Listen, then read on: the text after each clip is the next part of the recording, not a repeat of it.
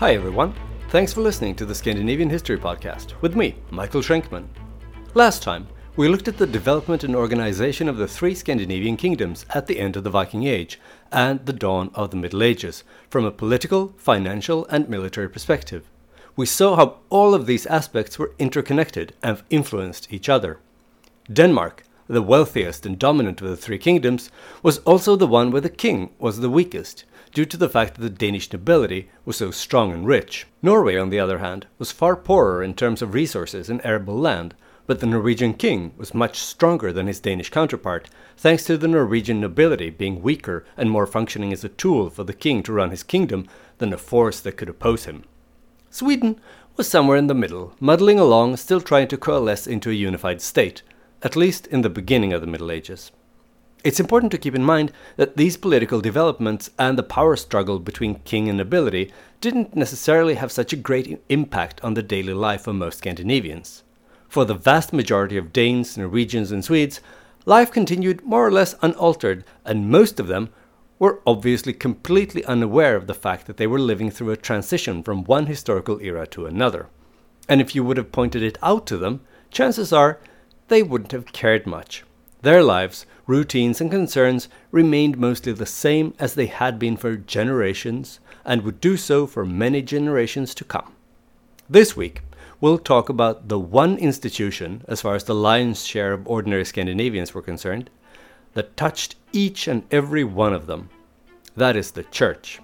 We'll see how it developed in parallel with the kingdom, often aiding and strengthening the secular political power, but sometimes also challenging it.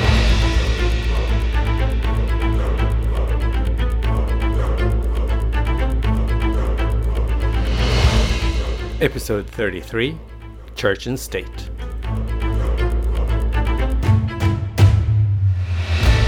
Around the year 1100, all of Scandinavia was officially Christian.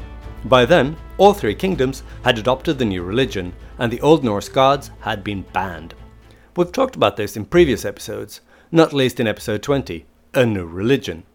The Swedes, as usual, I'm tempted to say, were the last ones to get with the program, a reason that has been suggested in order to explain this is the temple at Uppsala that we've talked about before, and the fact that the political and religious powers were entangled with the Swedish king performing key religious ceremonies at the Uppsala temple when the thing met there.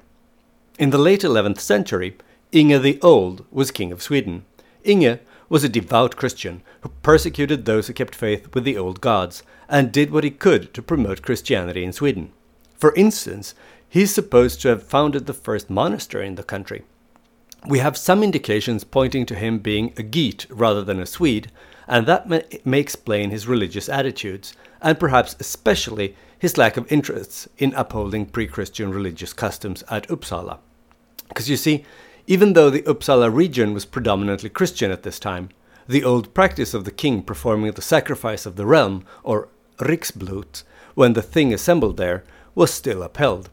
But Inge the Old had no sympathy or nostalgic feelings for the Swedish custom, and so in the year 1084 or thereabout, he decided to refuse to perform the sacrifice when the thing assembled for its annual deliberations.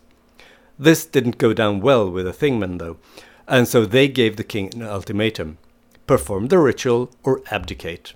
Inge rejected their ultimatum, saying that it was time to abolish this pagan custom once and for all. As a response, the Thingmen pelted the king with stones, and he was forced to flee the premises. Inge's brother in law, Sven, stepped into the power vacuum, offering to perform the sacrifice if he was elected king instead of Inge. The Thing accepted his offer, and Sven was elected king. Since then, he is known in history as Sven the Sacrificer. But Sven's reign was only to last for three years. Inge had survived the pelting at the Thing in Uppsala and eventually reached Vestrogothia, with its reliably Christian population. There he bided his time, and at the right moment he gathered his forces and marched on Uppsala. He managed to catch Sven the Sacrificer off guard and burned him and his retinue alive in Sven's hall. While they were at it, they also burned down the temple and cut down the trees in the sacrificial grove, thus once and for all putting a definite end to the public worshipping of the old gods at Uppsala. When Sven and the temple had been destroyed and done away with, all three Scandinavian kingdoms could finally meet the 12th century as Christian states. Soon, the organization and the hierarchy of the Catholic Church had been established, and Scandinavia had been incorporated into the Church. On the surface, everything looked fine, dandy, and Christian. But we know almost nothing about what ordinary people actually thought about it. We do, however, have reasons to assume that the old pre Christian beliefs and practices lived on for generations after they were officially banned. Even though Scandinavians started to undergo baptism, that doesn't mean that they internalized Christian teachings, or even had a very clear idea about what those teachings were. Throughout the Viking Age, many Scandinavians recognized the Christian God, but only as one of several deities, which kind of misses the point. Similarly, in the mid 11th century, the Swedes made a collective decision to recognize the Christian God as the supreme, but not the only God. But the early missionaries tended to be flexible and pragmatic. They were less interested in the deeper inner convictions of individuals, they focused on the surface level and what people did, especially what people did in public. For example, to make the conversion as smooth as possible, missionaries would emphasize certain aspects of Christianity that appealed to Scandinavian tastes, such as the victorious Jesus battling Satan, and not dwell too much on alien concepts such as the Trinity and original sin. All of this leads to the question of how Christian the Scandinavians actually were in the early Middle Ages. With time, of course, Christian teachings would seep into the population through exposure at Mass or other religious events, as well as rudimentary education that was run by the Church. The old religion would fade away and become a faint and distant echo, detectable in some place names and folk customs that very few people could explain the roots of. But back then, in those first generations that still remembered the old religion, or among those who heard stories about it from older relatives who had participated in the cult of the old gods, how Christian were they, and what did Christianity mean to them? It's well nigh impossible to say, of course, but that hasn't stopped people from having opinions on the issue. Strong opinions. Persistent voices, not least in Scandinavian academia, have long claimed that the conversion was superficial and that people didn't really embrace Christianity with all its dogmas and abstract concepts. In the 19th century, there was a not too subtle anti Catholic tendency in this claim, where the seemingly natural pre Christian religion was pitted against the perceived dogmatism and superstitions of Rome. In the 20th century, anti Catholicism lost much of its potency in Scandinavia, and those who would seek to minimize the importance of religion in general and Christianity in particular, were instead disciples of historical materialism, arguing that religion, in whatever form, was just window dressing and nothing worth paying much attention to. But in later years, we see the pendulum swinging in the opposite direction, and among historians today, there is a renewed interest in religion and its importance. As an argument against the materialist claim, these scholars like to point out that the medieval Scandinavians made large donations to the church, making it one of the richest organizations and largest landowners in Northern Europe. Why would people donate land and money to a cause they didn't believe in? The counter argument is that the church was a powerful organization, and by giving some of your land and resources to the church, you can enjoy some of its power and influence. Furthermore, large donations to the church or any other worthy cause were a status symbol you could improve or confirm your social standing by large and ostentatious donations and religious ceremonies, such as lavish funerals. In one such ceremony, taking place at funerals, the horse of a deceased nobleman would be led into the church up to the coffin, so the animal symbolically followed his master to the grave, as in pre Christian times. With the one minor difference that in pre Christian times it hadn't been symbolic, and the horse would usually be slaughtered and buried together with its master. The heirs would then redeem the horse from the church for a large amount of money, showing their wealth and piety at the same time. So, I guess we're back to my original question. Was this an act of genuine piety or just a smart social and political move? And I'm afraid I have to disappoint you. I don't know. There aren't enough reliable sources to go on, which leads me to believe that the conclusion people reach on this particular issue say more about them than it does about the worldview of medieval Scandinavians. Those who like to minimize the role of religion in the lives of medieval Scandinavians also like to point out that there was little heresy in Scandinavia in the Middle Ages. And why was that? It was hardly because people were so pious and scrupulous about adhering to Orthodox Catholic dogma. So, a convenient conclusion would be that people just weren't all that mo- uh, moved by the gospel and didn't think about the nature of God or salvation enough to develop their own heretical theories about such things. Or maybe they were, but belief just wasn't policed as much as behavior was. Another sign of local Scandinavian piety is the number of local saints who pop up in the Middle Ages.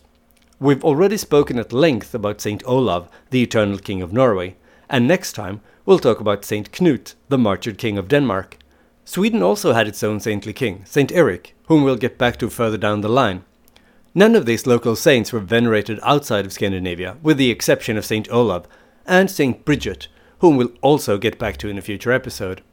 Also, here, those skeptical of the importance of religion for its own sake may object that most of these saints were kings, and their elevation and veneration served political purposes, making the promotion of their cult political rather than pious. Against that, you could point to Saint Bridget, who wasn't a king, but on the other hand, she didn't exactly shy away from politics.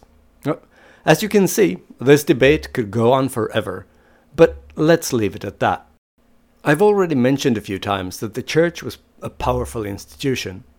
But how did that power manifest itself? And how did the representatives of the church wield said power?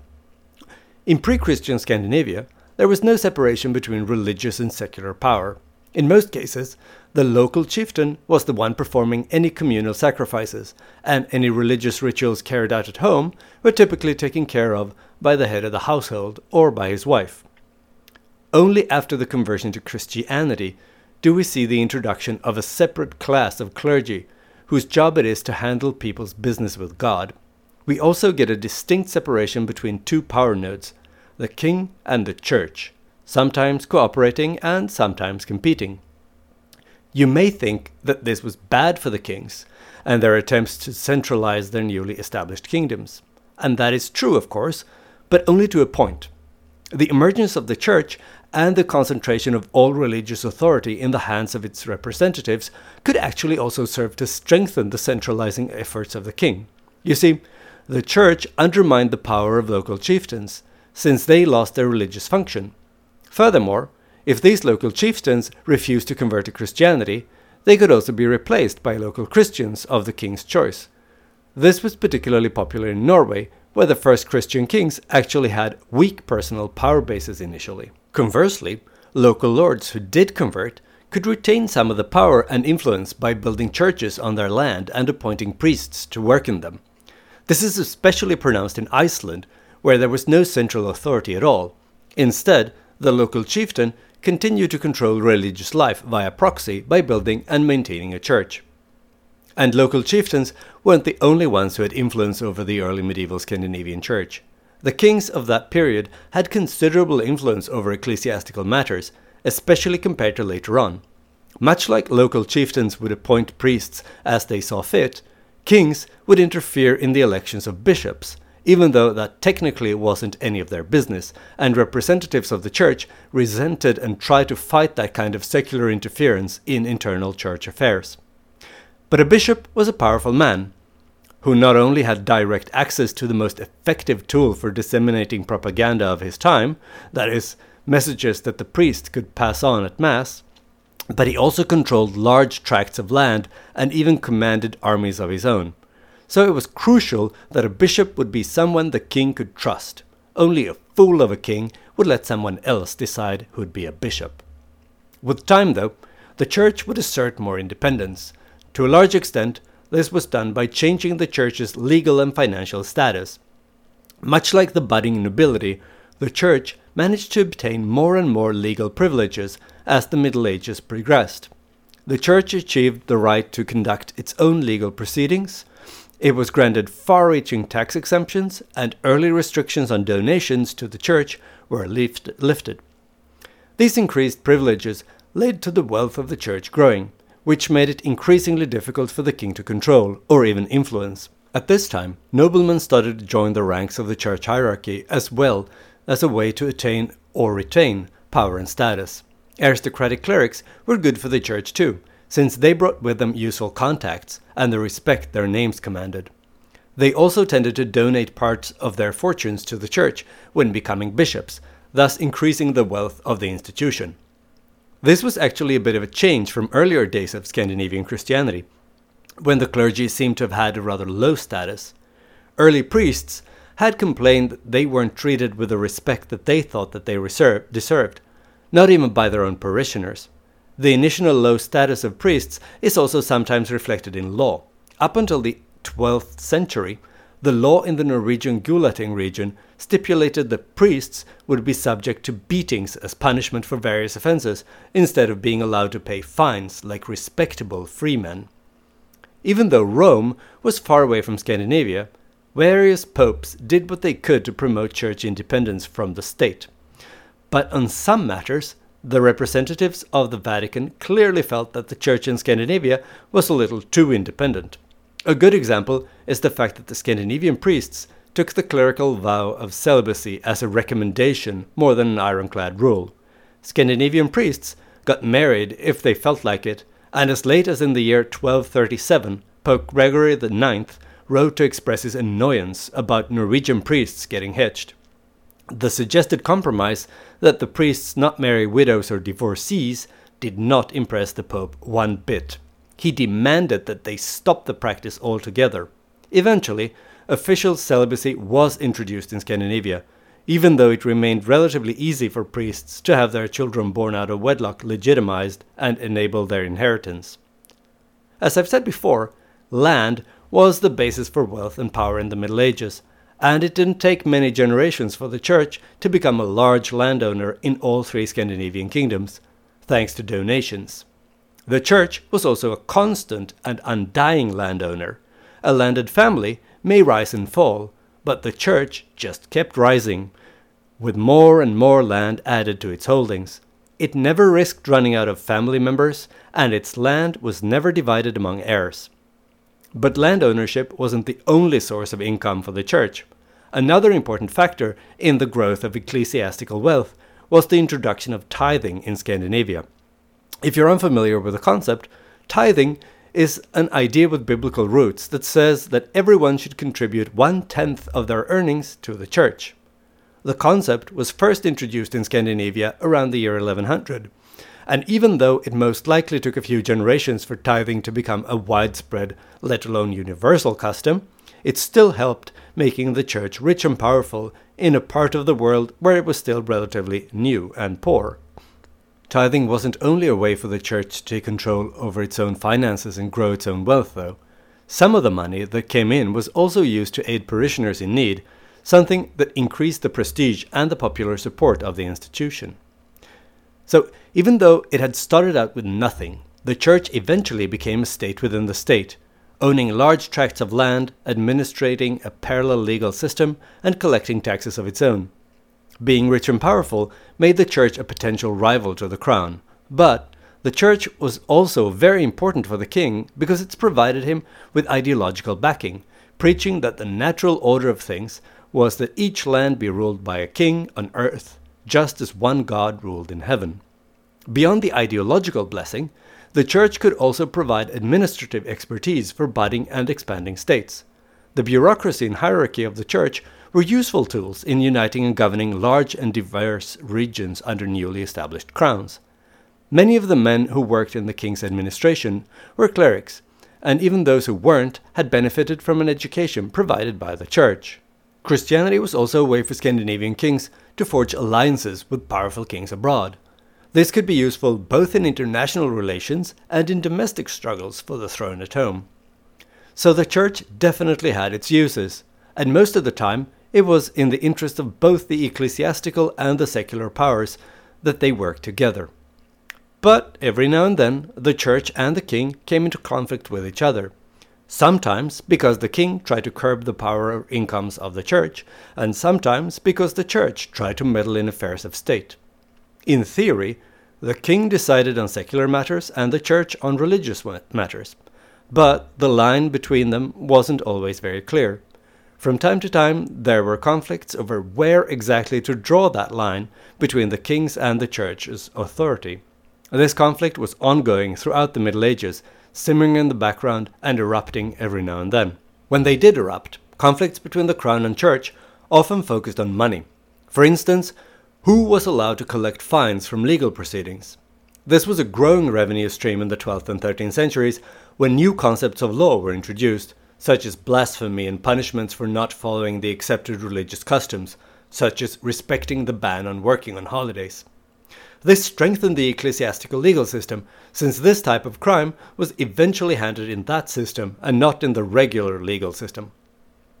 Much like in the case of the nobility that we talked about last time, the church also made sure that their tax exemption expanded from only land cultivated by church institutions themselves to include tenants farmers on church land.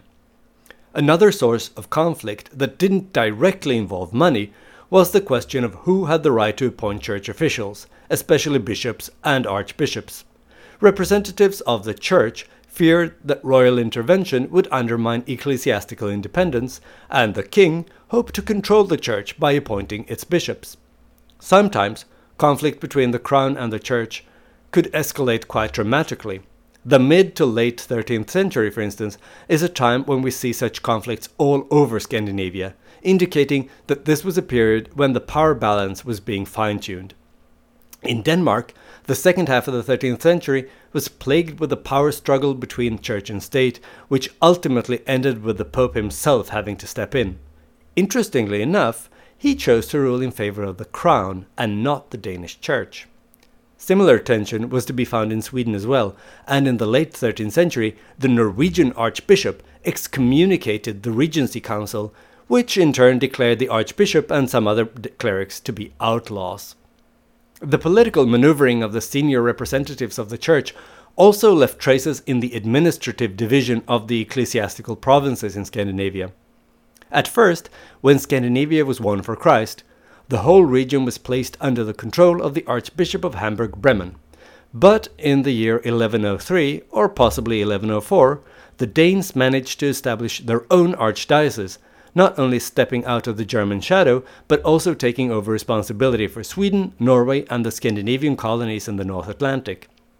The new Scandinavian archbishop resided in Lund in the province of Scania, which back then still was a part of Denmark. Spoiler alert, it won't last. The breaking off of Scandinavia from the Archdiocese of Hamburg Bremen wasn't a consequence of internal development in Scandinavia. It is true that the three Scandinavian kingdoms had by now been divided into dioceses with bishops running an increasingly sophisticated operation similar to what was expected of bishops in the rest of Europe. But the elevation of Lund to the archbishopric had nothing to do with any of that. Instead, the decision was the Vatican's revenge against the Archbishop of Hamburg Bremen for siding with the Holy Roman Emperor against the Pope in the so called investiture controversy over who had the right to appoint bishops and abbots. Almost exactly 50 years later, in 1152, a bishop by the name of Nicholas Breakspear visited Scandinavia and presided over a church synod in Trondheim. During that synod, he sorted out the chaotic structure of the church in Norway and established a Norwegian archdiocese independent of the archbishop in Lund. This new archdiocese was quite large, covering not only mainland Norway, but also the Orkney, Shetland, and Faroe Islands, as well as Iceland and Greenland. This is an indication of their cultural ties to Norway, even though not all of these islands recognized the King of Norway as their sovereign. Breakspear's visit was generally popular among Scandinavians. One of the few who did not have cause to be particularly enthusiastic about Bishop Breakspear's Scandinavian tour was Archbishop Eskil in Lund, who lost a big chunk of his power base when this new Norwegian archdiocese was created. But there wasn't much Eskil could do about it, especially since Breakspear was elected pope more or less as soon as he returned to Rome. Under the name Pope Adrian IV, he confirmed what Bishop Breakspear had been up to in Scandinavia. This administrative redistribution wasn't directed against Bishop Eskil, though, but once again against the Archbishopric of Hamburg Bremen, which lately had been trying to reassert its control over Scandinavia. Bishop Breakspear hoped that having two archbishoprics would make such a power move more difficult. The Archbishop of Lund was just collateral damage on this continued conflict between Rome and Hamburg Bremen, but I somehow doubt that that was much comfort to the unfortunate Archbishop Eskil. And more was to come, only 12 years later. In 1164, the Swedish Archbishopric of Uppsala was established, breaking off Sweden from the Archbishopric of Lund as well. But this time it was a move directed against the Danes. It was payback for the Danish king's support for the anti Pope Victor IV during the Papal Schism. The winning Pope, Alexander III, took revenge on his opponent's Danish supporters by reducing their archdiocese by half. By the way, please note that Uppsala was made the seat of the new archbishop. That way, the town kept its significance as a religious center, even though the religion in question had changed.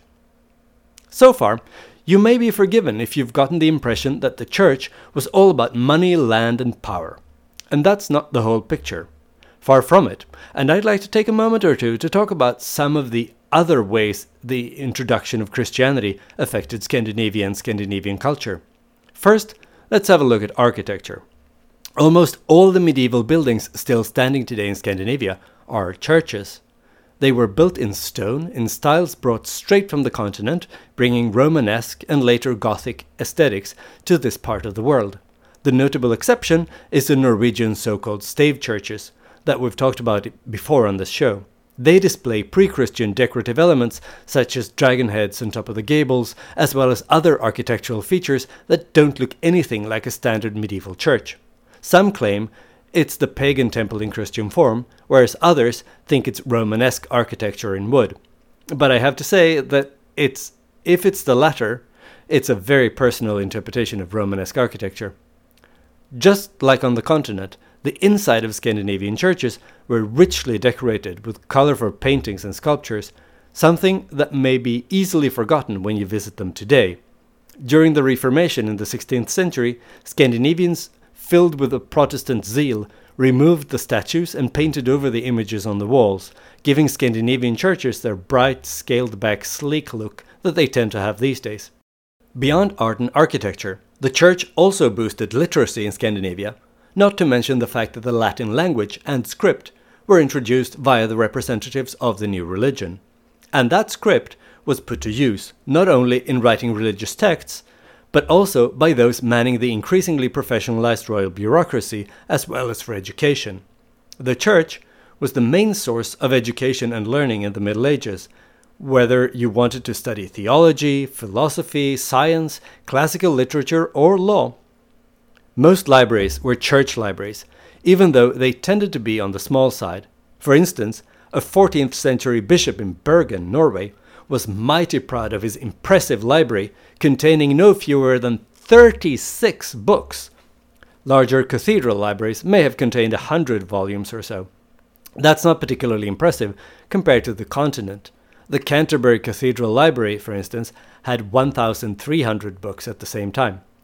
The largest Scandinavian library was to be found in the monastery at Vadstena in Sweden but we don't know exactly how many books it contained, since many, if not most, were stolen or destroyed during the Reformation in the 16th century.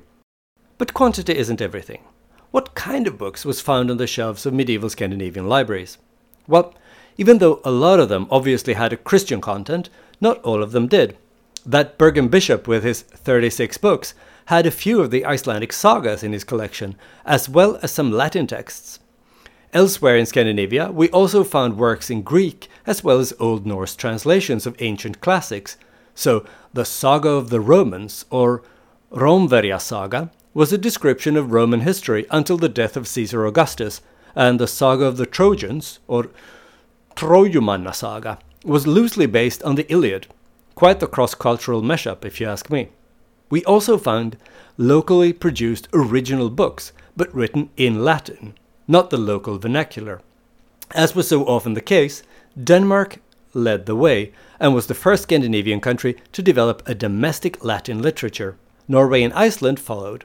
The Swedes were latecomers to this field as well, and only really developed a local Latin literature a few generations later.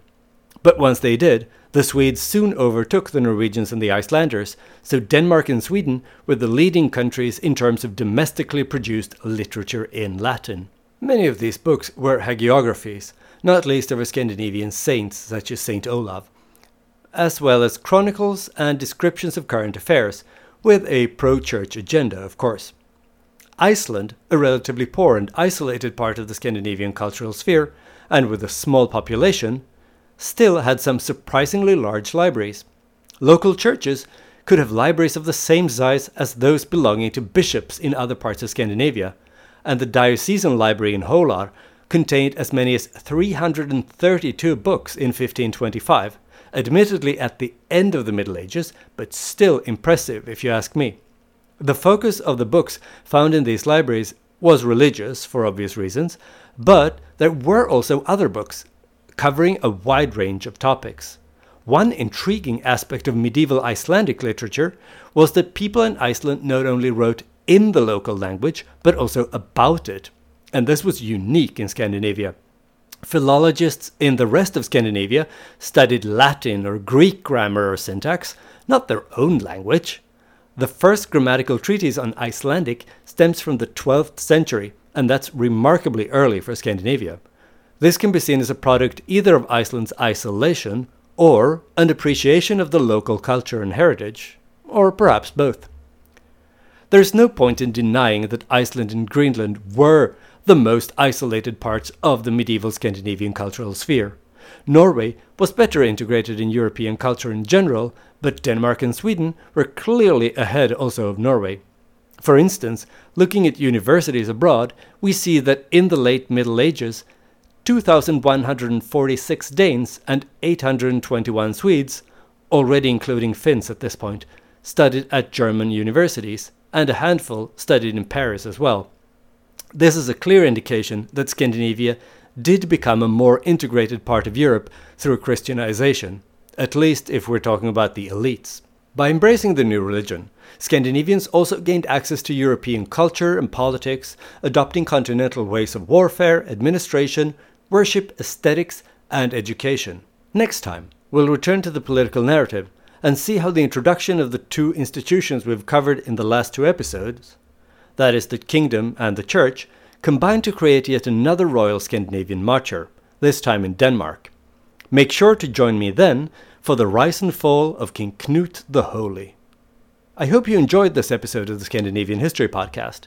If you did, please spread the word wherever you run into other fans of Scandinavian history, such as the library, your local church, or Times Square on New Year's Eve. You can also support the show by going to the Scandinavian History Podcast web shop and purchasing a stylish Scandinavian History Podcast t shirt, tote bag, laptop case, face mask, or almost anything else your heart desires.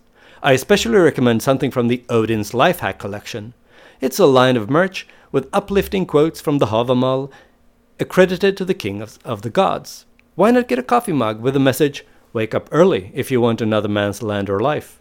Or a onesie for your baby with the text, Only fools hope to live forever by avoiding enemies, or a decorative pillow for the office couch, saying, Speak useful words or be silent.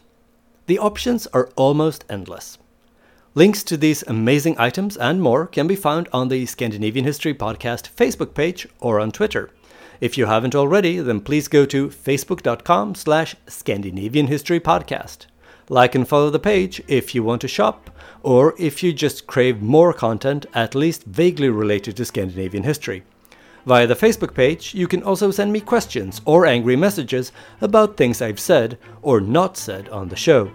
If you prefer Twitter, then you can follow me and send me messages on that platform as well, at Shainkman. That's S H A I N K M A N.